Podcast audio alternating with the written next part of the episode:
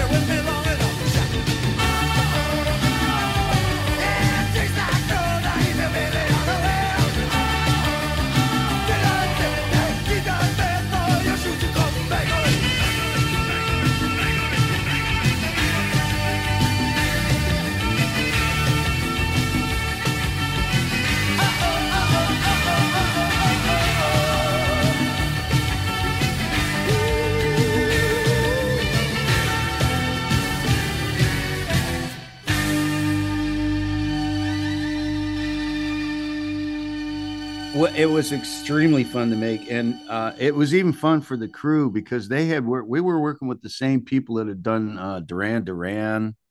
Um, uh, was it Radio Vox or Ultravox. Ultravox? Thank Yeah. you, thank you, Radio Vox. uh, Ultravox, Duran Duran, a couple other things, you know. And he and he showed me his work. Jim Yukich was the assistant director to the director who couldn't make it that day. That's he was off working doing movies or something.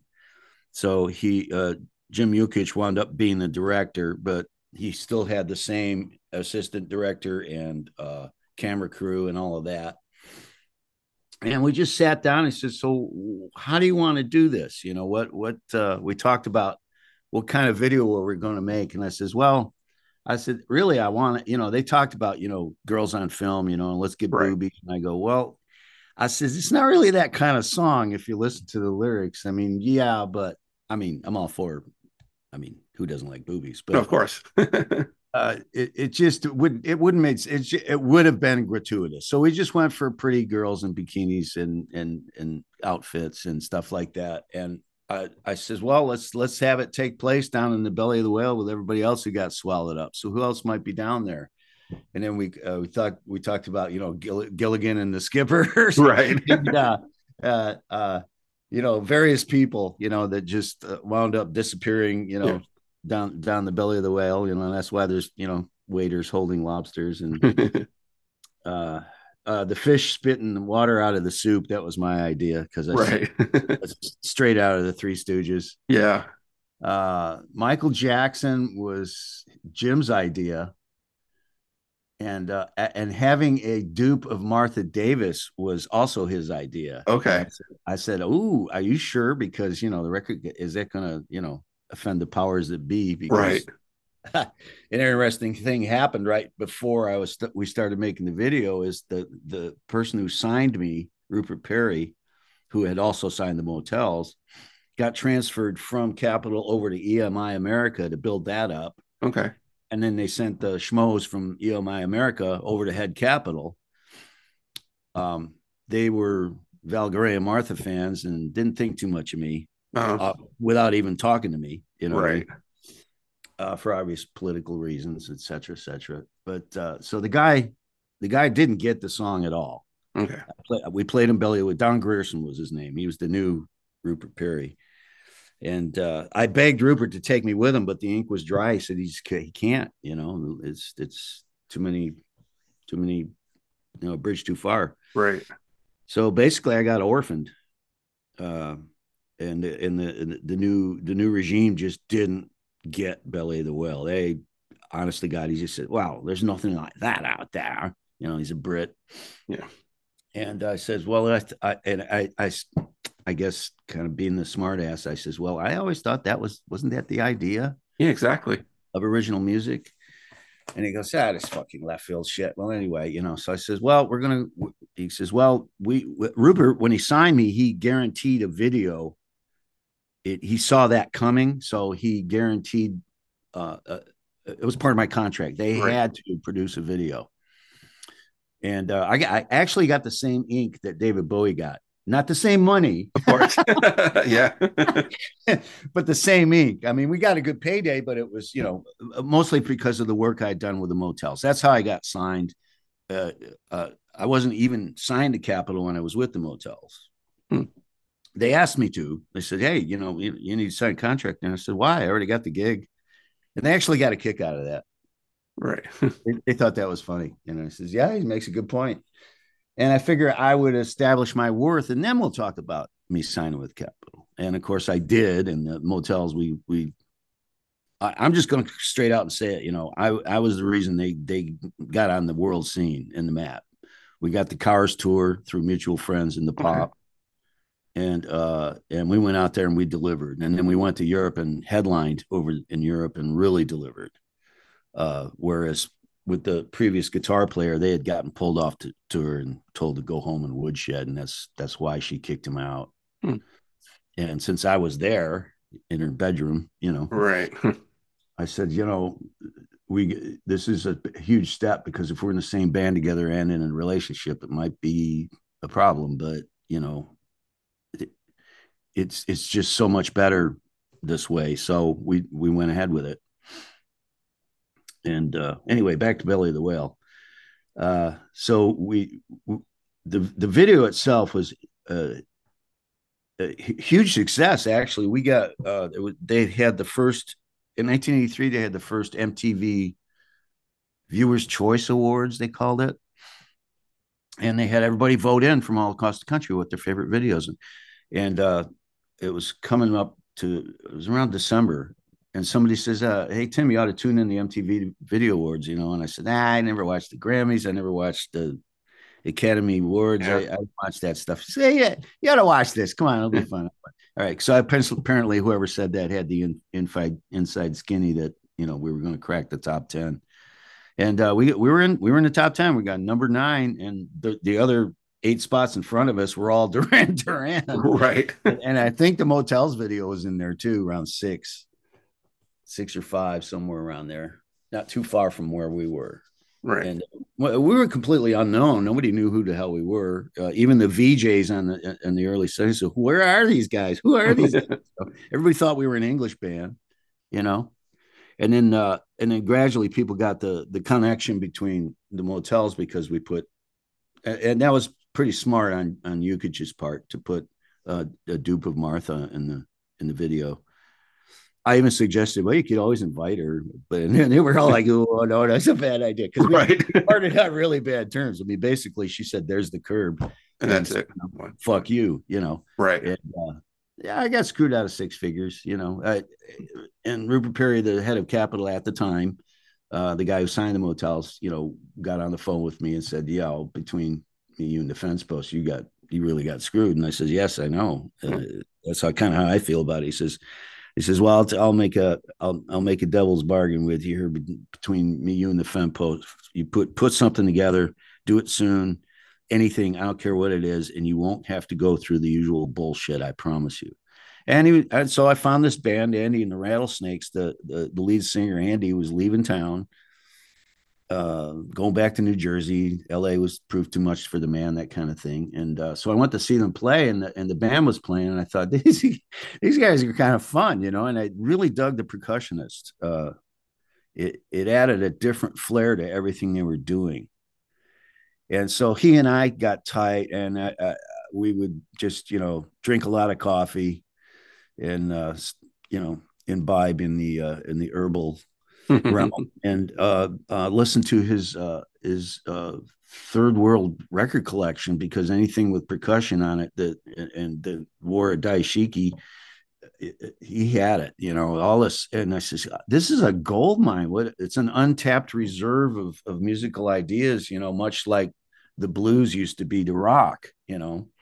And we didn't have a term called world beat back then but we were actually probably one of the first world beat bands so we were playing haitian music uh uh Wawanko, uh, oh God, you name it, you know, uh, Senegalese, you know, uh, Ivory Coast type stuff, uh, Nigerian, Juju.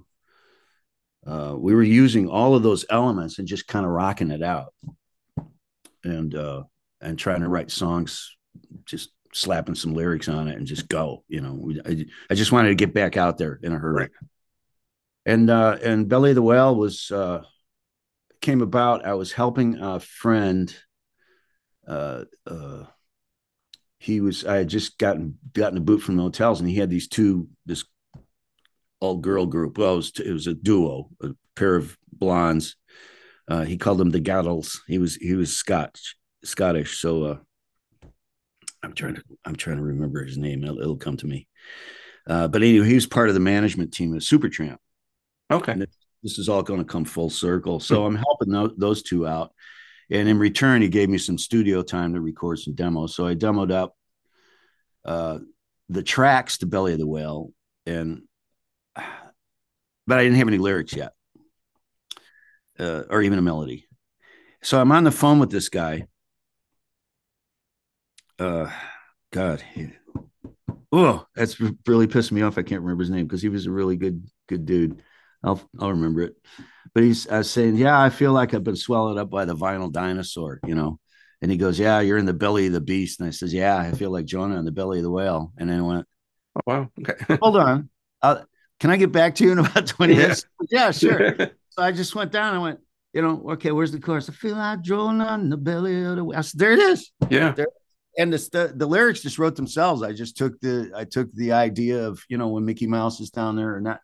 Is it Mickey? No, it's uh Pinocchio. And then lo and behold, Disney winds up putting out a, a, a DTV version of of it, and and and uh, with parts of Pinocchio in it and parts of uh, Willie the Whale, and they just synced up a bunch of cartoon footage. I got a nice check for that. That was Okay. nice. Um, it all just uh, that that video just came together with a lot of fun. We shot it in a little less than six hours. We started shooting it. it we set up about well, they were setting up early. They got they got in around nine, and we all show up. We get out of makeup and about eleven thirty, and we were we were done by six.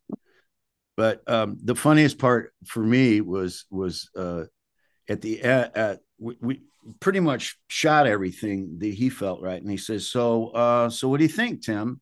And I'm standing there, and the crew's all looking at me. Eh, Everybody's just staring at me, and I was wondering why. And I found out later. I says, "No, I'm good." And they just went. They looked at each other and like, "Oh my god, I love him so much," because the every other video they had shot took days because the artist had these visions Yeah. you know yeah uh, you know and i could just picture it you know the the prima, the prima donna thing kicking in. I says you know yeah i don't know anything about making videos. You know if you jim if you're happy i'm happy. And he goes oh yeah. He says i'm he says you'll be surprised what i can do in post. I got i got some people that owe me some favors. So he says i'm going to really work it up in post. So that's why there's a lot of stuff i thought wow that's really cool. I don't even know how they did that. Like there's the, there's the opening sequence where I'm walking and, and the backdrop is kind of like a, a, a moon shining on beach scenes. They just painted that on the wall. Hmm. They painted that on the wall and they had me walk by and uh, he says, all right, I want you to, do you smoke? And I go, ah, once in a while. And he goes, he says, so he says, walk by with a cigarette, you know, put the cigarette out, look down, stomp on it, look up, smile. So I did that. And as soon as I cracked a smile, the whole crew cracks up and I go, What's the matter? They go, That was great. You know, so we just, it just went like that the whole time. Um, the beach balls flying around, bouncing on people's heads. Uh, it was a party. It really was. It's exactly the way it looked. Um, and, uh, and then when we, when we took a, a lunch break, about halfway through, you know, I'm just sitting over by myself and all the, the, the Playboy bunnies that we had hired uh, to climb the ropes, rope ladders, and all of that stuff. They all come sit next to me. So I thought, well, this, Yeah. this is interesting, you know, I like this. That's why I helped that gal, you know, I held the rope ladder for her as she climbed up because I'm a true gentleman. it was a great view. I yeah. can- Right. I can still see it now. Yeah. Yay. Yeah, No, yeah, that's that's awesome. But um, yeah, I'll, I'll get to the motels in, in a little bit. But after I saw the video, I immediately asked my mom, I was like, "Can we go get this record?" Because I, I wanted to hear more from you know this band. Right. And you couldn't find it. Could not find it, and every place. I got a was like, story about I got a story about that why why you couldn't find it too. okay, please, yeah, but please, please tell me. Okay. Um as I said before, Don Grierson did not get the record. Right. So he we hadn't shot the video yet. We caught we caught Capitol off guard with the video. It was a hit. It was a bona fide hit video. Um and uh but before all that, he he just ordered uh he ordered the minimum pressing. There's there's there, at the time there were three plants in the country one in nashville one somewhere else one in ohio. And the that's who press, pressed all your vinyl records. And there was there's a queue. I mean you there's a line. You, you know you get in line you wait your turn to get your your master you know pressed you know and, and depending on who it is you know they're going to press 150000 to it usually usually if a record company believes in a band they're going to press that that many copies about 150000 copies for the first timers, you know. They pressed 15,000 copies. Wow. Um, the the video actually hadn't been released yet, but KROQ uh, and the, uh, I don't know if you heard of them, but they, that was Yeah.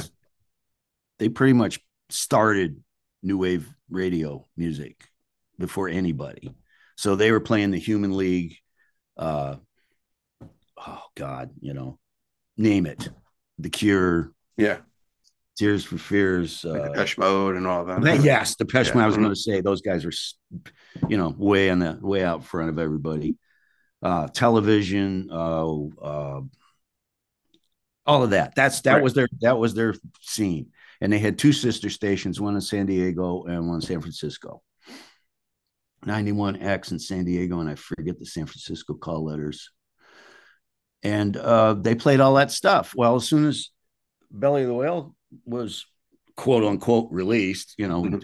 thrown to the wolves, they they jumped right on it and played it, and everybody's calling it. Oh my God, who's that? Let's play, play, play, play, play. And well, uh, the fifteen thousand copies flew out of the store in a in a few days, and then there were no more Wow. and that's that's why you couldn't find the record and you also couldn't hear it on the radio Yeah. there's, a, I there's never another heard it. there's another story about that simultaneously with the the sh- the, the being shit on by don grierson uh may he rest in peace uh i love the fact i outlived that son of a bitch but anyway the, uh, the, he they in their wisdom decided that they had this EP by Duran Duran. It was shot entirely on video, and they were going to release it to MTV first before they released it to radio. Now, at the time, they had it's it's not like you know Clear Channel owns all those stations now. Yeah. and all.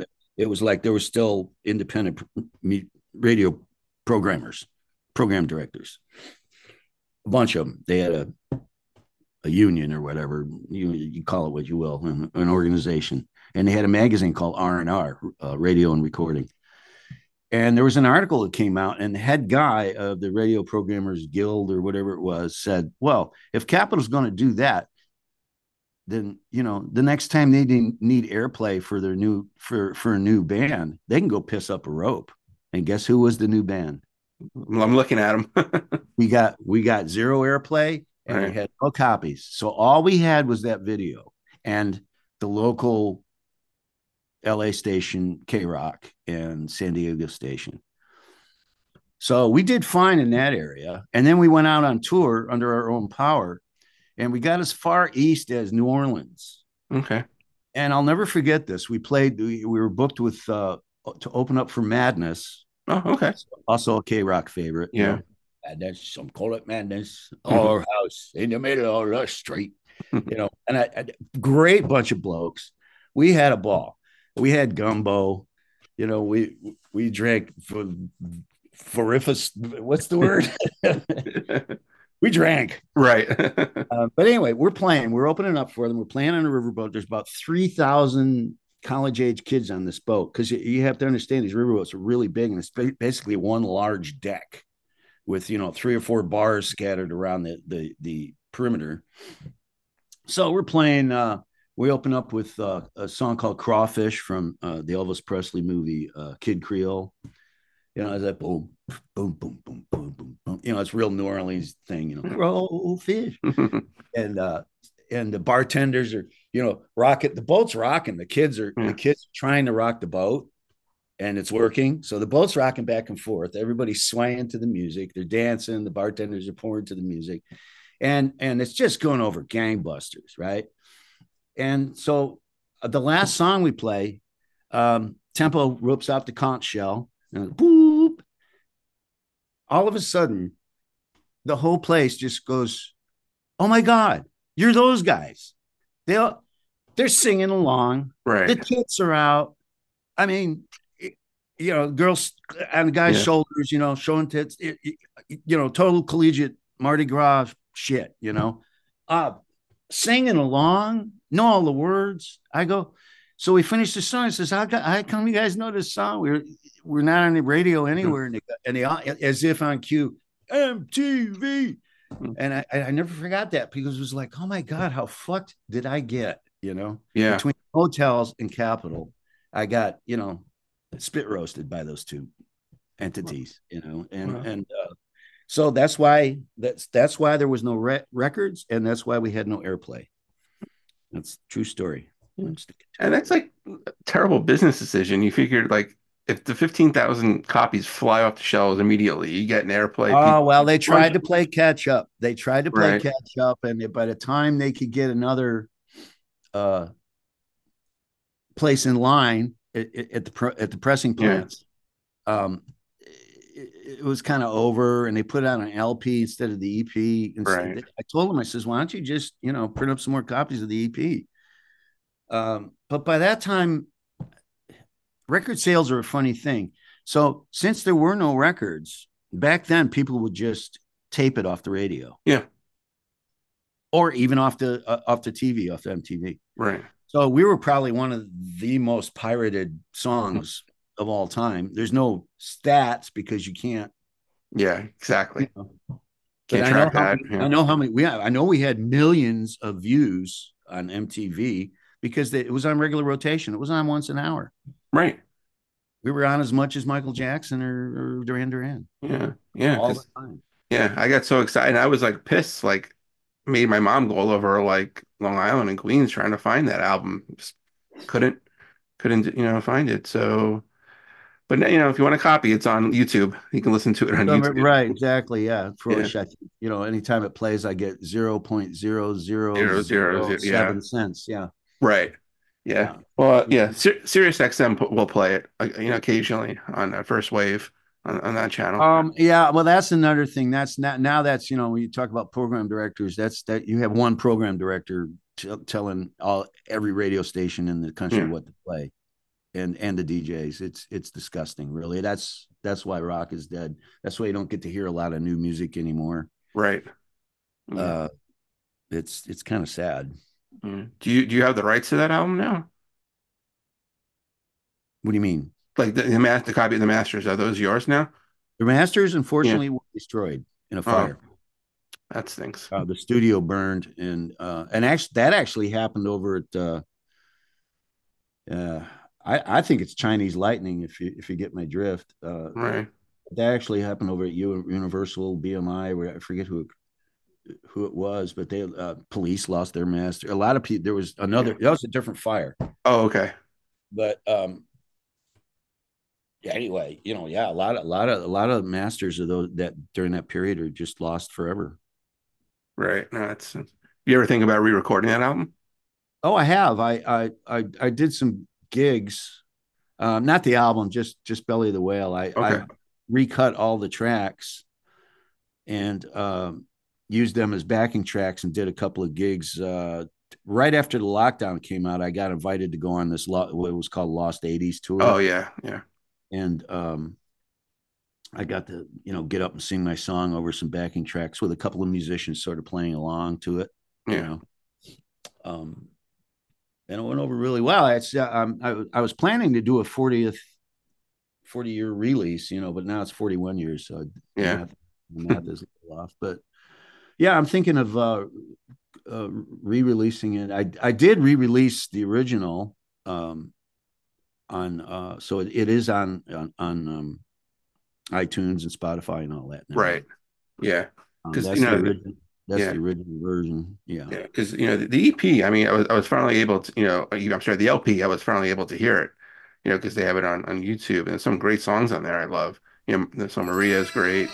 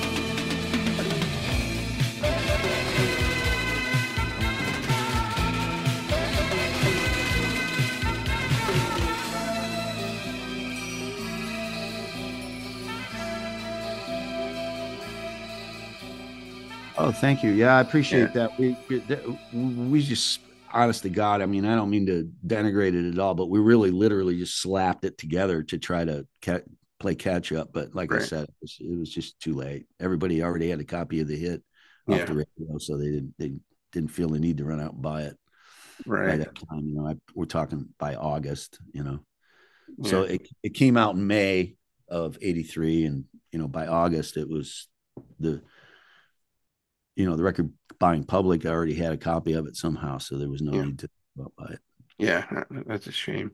Yeah. How did um the cover of Pablo Picasso come about for Repo Man? Oh, okay. There's another funny story behind that. So we're uh we're on the wane. All we have is a, a an MTV video, and nobody knows really who we are. Um, uh, the record company's about ready to drop us because they had to come up with a, yet another video contractually, you know, which they're they're kind of expensive. And uh, with the con- conversation I had with Mr. Grierson at that time was, you know, I said, "I- I mean, what's going on here? You know, that was my question.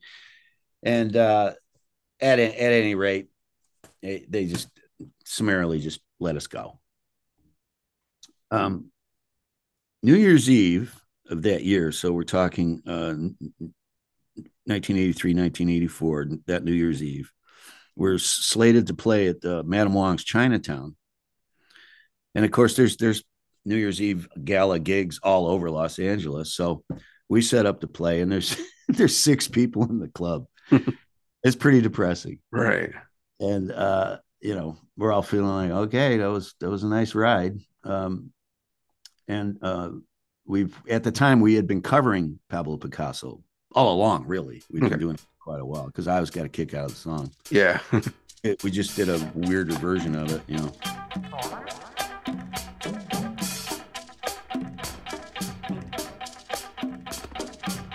Some people try to pick up girls, get called an asshole. This never happened to Pablo Picasso. Why he could walk down the street, girls could not resist his stare. Pablo Picasso was never called an asshole.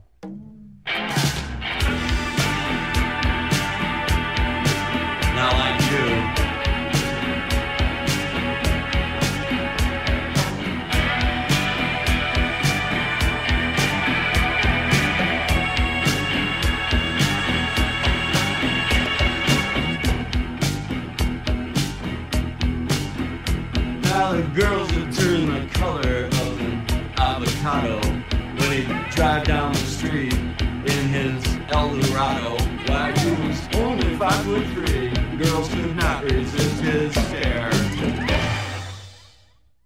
Picasso was never called an asshole.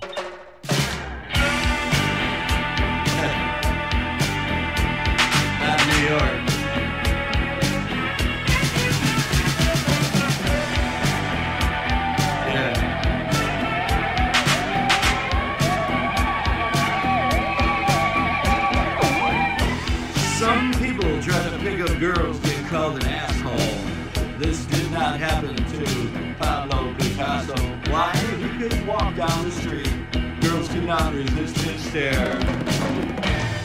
Subsequently, Pablo Picasso was never called an asshole. No. Not right here. Not like you.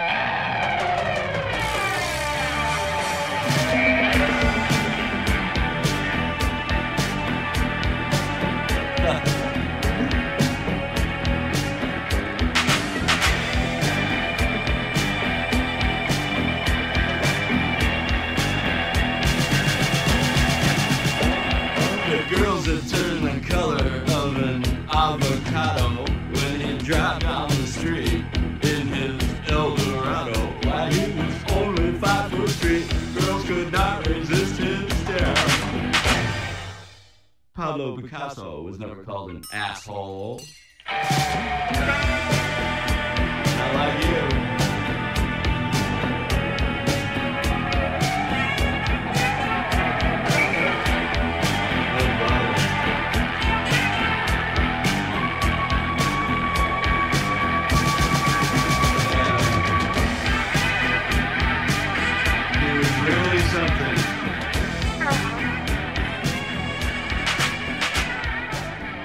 By the way, Jonathan Richman said our version was his favorite. Oh, good. I was going to ask you. Yeah, yeah. Nice.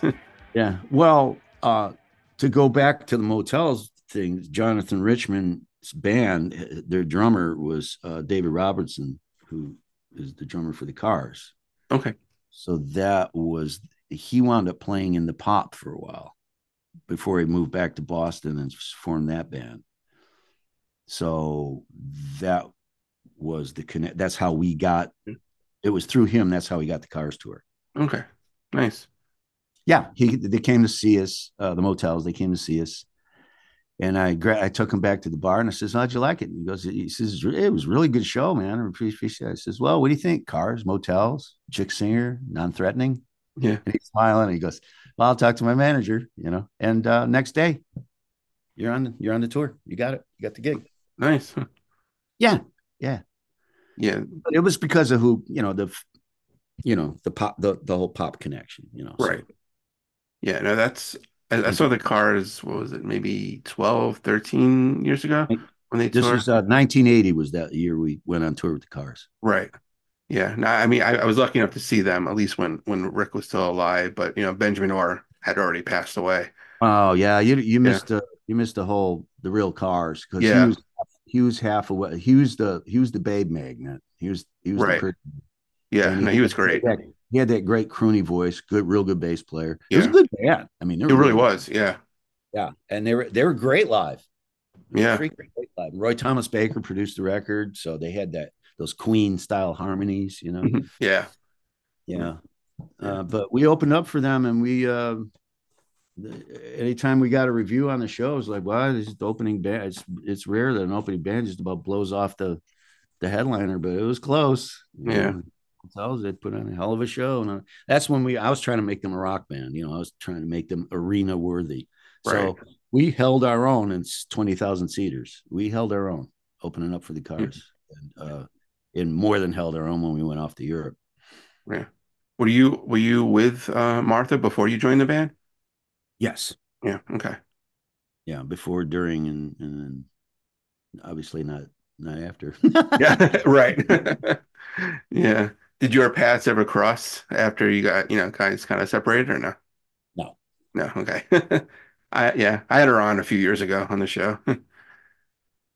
yeah yeah she was uh for the longest time she was running me down pretty bad she was painting me out to beat the white to be the white ike turner or something you know it was uh uh, the reason we split up because I wanted control, musical control, and all that Right. stuff.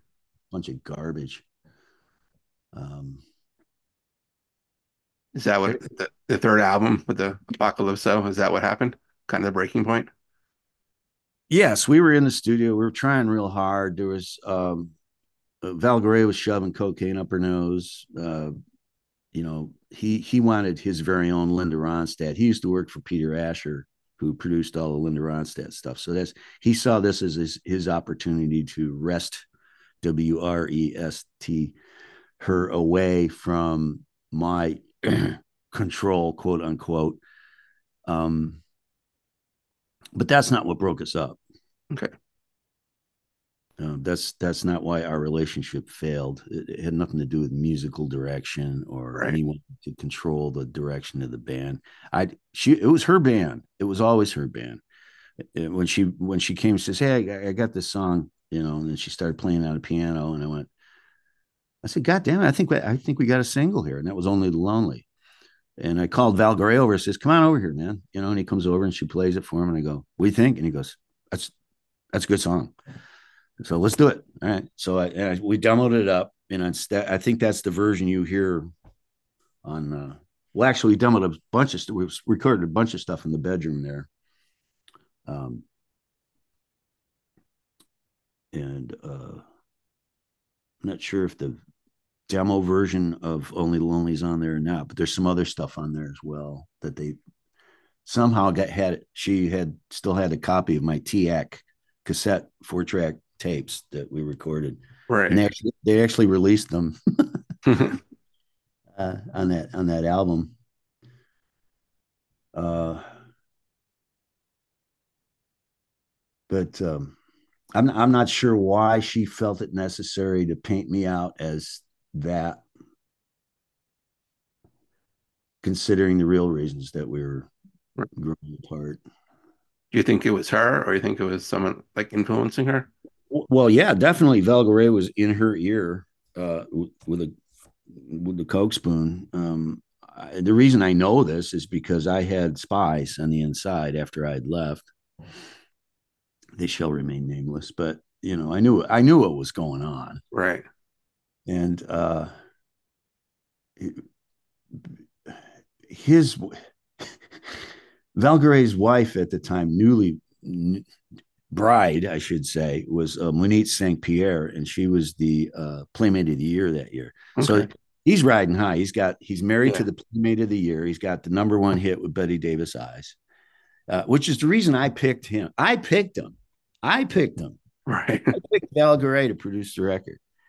Um, Reinhold Mack wanted to do it, but he had a couple of projects that he had to do first. And, and I, but I just I listened to Bette Davis Eyes, and I thought, you know, that I think this is our guy. I think that that sound. I think you know that modern Right.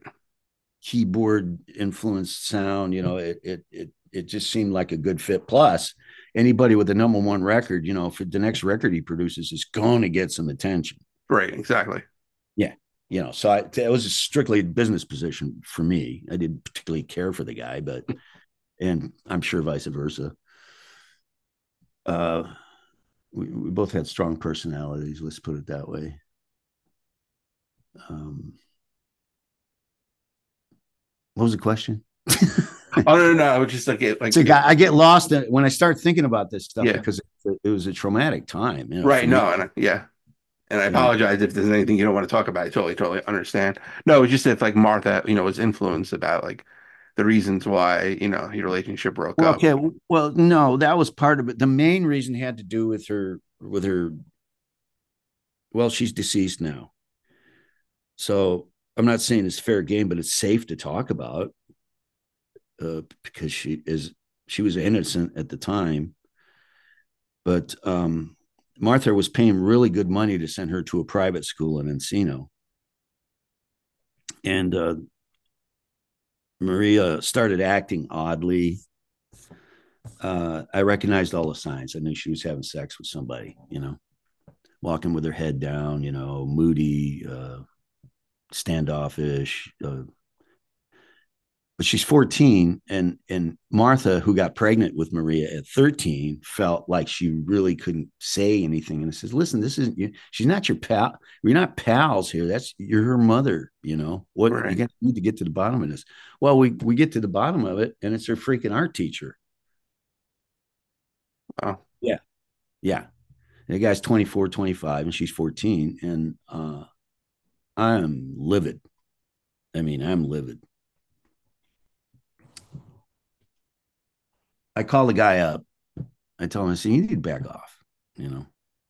I says, I don't want to call the authorities because I says, if he, I said, dude, you won't make a, you won't make it a day in the joint. They'll kill you. They will Right. you know. And, uh, and he was kind of a, a beta boy anyway, you know. Uh, well, anybody anybody that's in the 20, 24 and are going to bang their 14 year old Yeah. Now, to be fair, Maria was a, a classic uh, Lolita archetype Okay. manipulative, very pretty, um, mature physically for her age, et cetera, et cetera. But she still hadn't grown into her feet yet, you know. And it was the principle. I was like, you know, are we just going to are we just going to stand down here? And that's kind of was Martha's stance, stand down. And I go, no, no, fuck no. And uh, the anger built up to the point where I was just like, you know, I, I was asked to move out on Christmas Day. Hmm. You know, uh, M- Maria and Martha just sat there and looked at me. You know, you need to move. I went, okay, so I moved out. Um, we were st- we were Martha and I were still seeing each other, but Right. anytime she came over, you know, as long as that was going on, I was just uh, not happy about it. Really not happy about it. And no, I never beat her up or any anything that she was trying to. It, it- she was always intimating that it was, you know, I was just this controlling uh Ike Turner type guy. And it's uh, I'm sorry. That's that's just I, I need to clear that up, you know, before before I die and before she dies. No, so absolutely. fuck you very fuck you very much, Martha, for all of the all of those things you said about me, you know. But uh, that's why we broke up. Okay. It was over over Maria. Right. Yeah. Were you um after you the band left, did you kind of like follow their success after that? Were you kind of Well, I jealous all or couldn't. I couldn't, I, I couldn't unfollow it. It was uh, uh, Everywhere, right? the the the oh and when i while i was still in the band you know they they had come i says you don't think uh, they called this meeting. And they says well we still don't hear a single. I says you don't think only lonely's a single? And they said no we don't. I says well what do you want to do? We've we've reached the end of our budget. And he goes money's not a problem here. Get back in write some more song. so we get back in and instead of coming up with new material and doing everything Val Garay starts re-recording everything.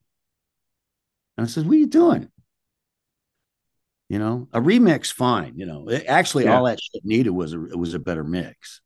I, I think he mixed it dark on purpose between me and the fence post because he got he got the double the recording budget. He got it. It was all. It was just more money for him Right. and more of an opportunity to start really putting wedging in between me, me and Martha, you know, business wise and all that. He wanted to manage the band, this, that, and the other thing. I think he did for a while. Uh, yeah, it was. Um, I got. I no, I didn't. I didn't follow.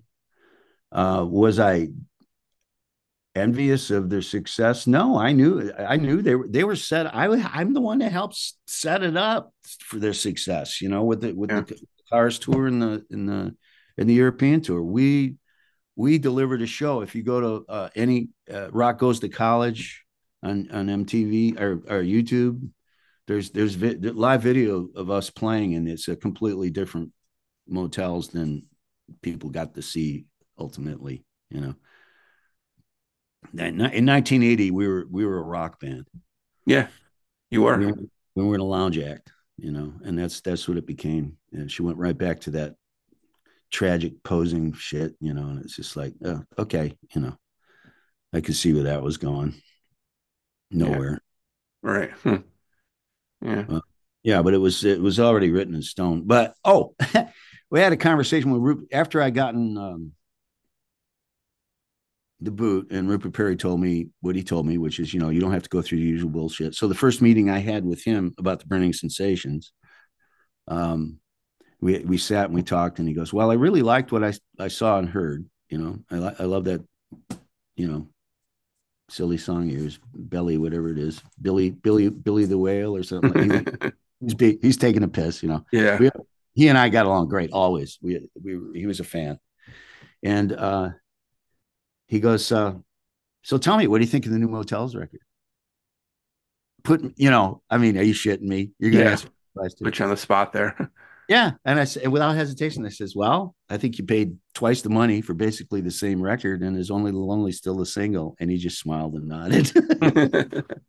and the next day, I got the call. You're, you're signed. You know, drop right. a, drop a proposal. You know, Yeah. So I drew up a, a contract that made sure that everybody in the band got a monthly wage, you know, and uh, same as I got, you know, we split it even, Steven.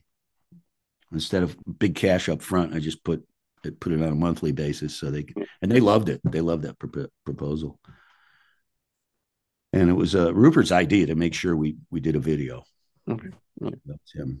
Yeah, he, was- he was a visionary guy. He was Right. he was he's he signed the Chili Peppers. He signed uh, um, Little Steven and Disciples, but uh, Chili Peppers and who else? There was there was a whole slew of uh, What label is Jane's Addiction on? I'm not sure. But anyway, Okay. Huh. yeah. Well, Dave Jerden was was the engineer. He he worked on us, and he, got the Jane's Addiction album because he played them our version of Maria, and they loved that percussion. Yeah. How'd you come up with the the band name? Uh when we were on tour with the motels, I would always look at look at who's playing locally and try to go out and see local bands. And there was one band called the Wild Accusations. That's a great title. That's, that's hilarious. It's, it's a lot of letters for the marquee, but it's just it's. I just thought that was a great great name for Yeah. a band. Wild Accusations, you know. Hmm. And uh, I think that's how I, it was. Just something something like that, you know. I, I think I wanted to just call it. It was just a joke name, just for just to for Yeah. now until we thought of a, a real name, and, and I Yeah. never did. So just yeah. Yeah. Yeah. You got any plans like to do any more of those 80 shows? Uh, well, I'm singing at the House of Blues in Anaheim, uh, February 24th. Okay. So uh, that's next week, next. Saturday. So uh, that's through uh, some friends. Uh, this band, '80s band called uh, Reef, the Reflex. Reflex. I don't think there's a the. Okay. They, they started out as a as a Duran Duran tribute band, but then they they Branched cover out. things, but they're really popular down there. And, and then they came up with this business idea of finding people like me and other 80s singers, you know, to come down for for a fee and see. In other words, they can't hire a, you know, the Depeche Mode or something like Yeah. that. You know, what- you know, or even even lesser acts, you know, that it's it's just cost prohibitive, but they can do that kind of a thing. Right. So I think I'm there with uh Romeo, the girl from Romeo Void. Oh yeah. Deborah. Hi, oh, yeah. I- yeah, Debo- Deborah. yeah. Yeah. Deborah, I yeah. like that. Deborah. Yeah. I I I had her on last year. Oh, she's awesome. Yeah, like- she's great. Yeah. I always, yeah, and I always love that that record. You know, Yeah. I like you better if we slept together. Yeah. yeah. Good stuff, man. Yeah. Love the guitar part, just clanking away on the harmonics. You know, clink, clink, clink, clink. Yeah, it's great. That's cool. Yeah. That's cool. Yeah. Yeah, because we were everybody. We were, trying, we were trying to do something different. You know, something besides you know foreigner. You know. Yeah. Do you have any input of what songs you perform for that? I'm sorry. What? Do you have any input like on what songs you perform, or they kind of tell you which ones they want you to sing for that show? Well, I, it's got to be Belly of the Whale, doesn't it? Yeah. Well, besides that, the Uh, Yeah, I'm a one hand wonder. Uh, well, last time I, I sang for them, we did four songs. Uh, we did Pablo Picasso. That's Right. our other, that's our other bona fide hit. yeah, And uh, but I didn't. I, that's the only two I did from Burning Sensations, and then I did uh, Folsom Prison Blues, but by Johnny. Cash and Smoke Two Joints. right. Um, kind of the Sublime version, but you know, a little, little crazier. yeah. Huh.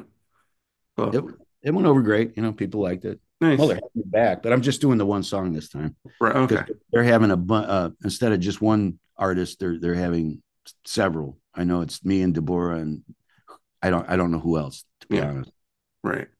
it's Yeah. it's kind of an influx kind of a deal. Right. Yeah. I usually ask like where the artist was the first time they heard one of their songs on the radio, but I'll ask you where you were the first time you saw your video on MTV, if you remember.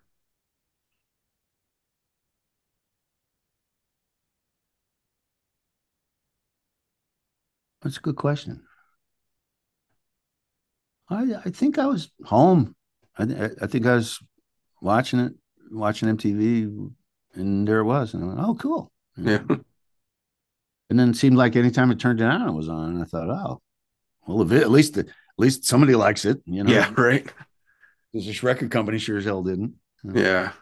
Uh, yeah. See, that had had had not had not the powers to be in in London, you know, EMI, you know, had they not decided to put Rupert over at EMI, and if, if he was still at Capitol, we we wouldn't be having this conversation. You know what I Right. mean? It would be an entirely different conversation. Right. No, absolutely.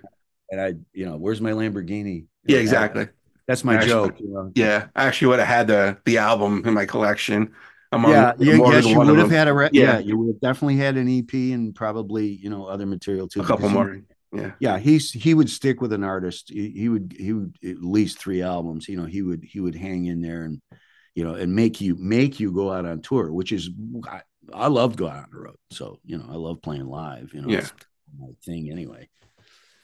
I always felt I'm not I'm not much of a singer, you know, and I always felt like to be truly successful, I would have had to find a, a a a writing partner and another singer. I didn't want to work with another female Right. I can ever see. again, you know, for obvious reasons. Yeah. Um, um, just because I'm too sexy for my shirt. Yeah. yeah. Yeah. But uh, yeah, but Tim, I th th this was great. I thank you so much, you know, for this because um, I've been a fan of this song for 40 years now. And Yeah. you know, and I'm glad I was able to talk to you. I'm glad you Well, the cleared the air on certain things, so that was good too. And the song does reflect the pain of that period, you know, that I was going through, you know, getting, you know, losing my gig, losing my girlfriend. Yeah. By my girlfriend, you know, the whole Right. get, get- getting snubbed by the record, the whole thing, you know, it's just like, yeah, I felt like jumped in the belly of the whale. And I know I wasn't alone. I'm not the only one who's gone through those kind of things. So I, I wrote those, those simple, silly lyrics. And uh, that's uh, my favorite story about the song. I'll, I'll leave it with this is our last gig as a band was out at the Palomino in, in the Valley out there. And, uh, we finish up. The guys are saying, "Yeah, I guess we're done. We'll see you later." I said, "All right, you know, blah blah blah." And um, afterwards, there's this young girl. She's about 15, and she goes, uh, "I I I just wanted to say that I I live in Motel Hell. Um, I, do you, are you aware of this legend? No. There's, there was a, a building, a vacant office building, and it had a series of basements on on uh, Sunset Boulevard in Hollywood, deepest, darkest Hollywood, like not two blocks from the, the Grauman's Chinese Theater. Right. Big white building, and uh, it was called Motel Hell. That's what all these runaways were down there living in in uh, deplorable conditions. You know, subject to predators and drugs, and uh, it was just it was bad. It was a seriously bad homeless situation with underage kids uh, who'd been through horrible things. That's why they were runaways Right. and uh, they they loved that song. That song, she, sh they pulled together bus fare for her to ride the bus out to the Palomino to make sure that they she was their spokesperson to tell me personally, thank you for the song. It gave them hope. Oh wow. I I was speechless. I didn't even know what to say. I said, "Yeah, can I arrange for you a ride back?" She goes, "No, no, I'm good. I'm covered." Wow. you know these kids were tough you know they they were they'd been through so much and so young at such a young age probably mostly you know some sort of abuse at home you know that they already were running from something terrible to, to live in those conditions